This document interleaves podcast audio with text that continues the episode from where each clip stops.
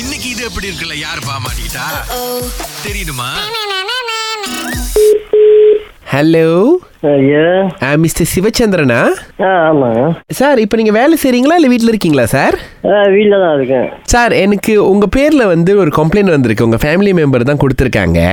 என்ன கம்ப்ளைண்ட்னு அதாவது கையில் காசு இருந்தால் ரொம்ப செலவு பண்ணுறீங்களாம் வீட்டில் இருந்தாலும் யார்கிட்டையும் பேச மாட்டேங்கிறீங்களாம் ஃபோன் மட்டும் தான் ஆடுறீங்களா உண்மையா சார்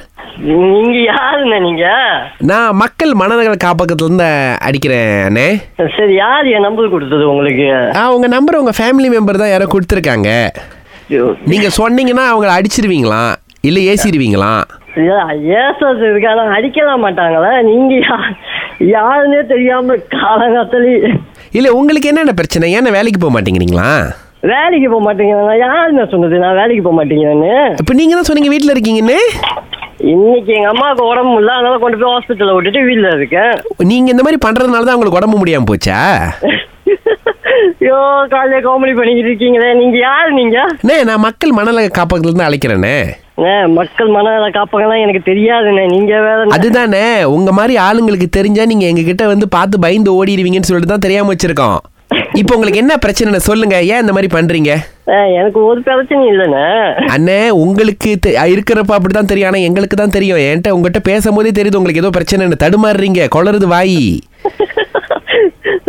பாருங்க தேவையில்லாம சிரிக்கிறீங்க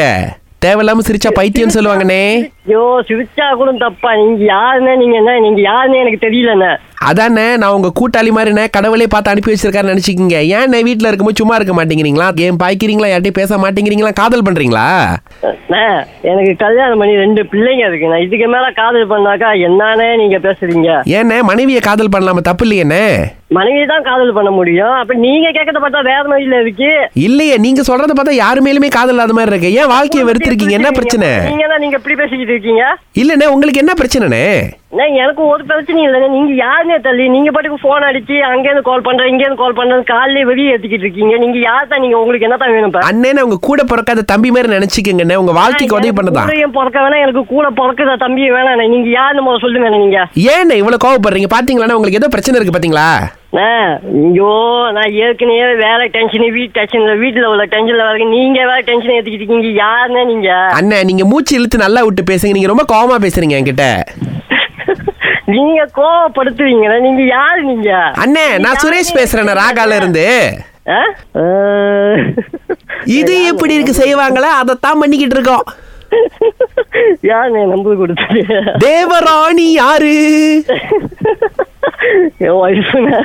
ஏன் அவங்ககிட்ட பேச மாட்டேங்கிறீங்களா போனே பாய்ச்சிட்டு இருக்கீங்களா அவங்க சும்மா சொல்றாங்கண்ணே நீங்க வேணாண்ணே. நான் நம்பிட்டேன் இது எப்படி இருக்கு செம்ம செம்ம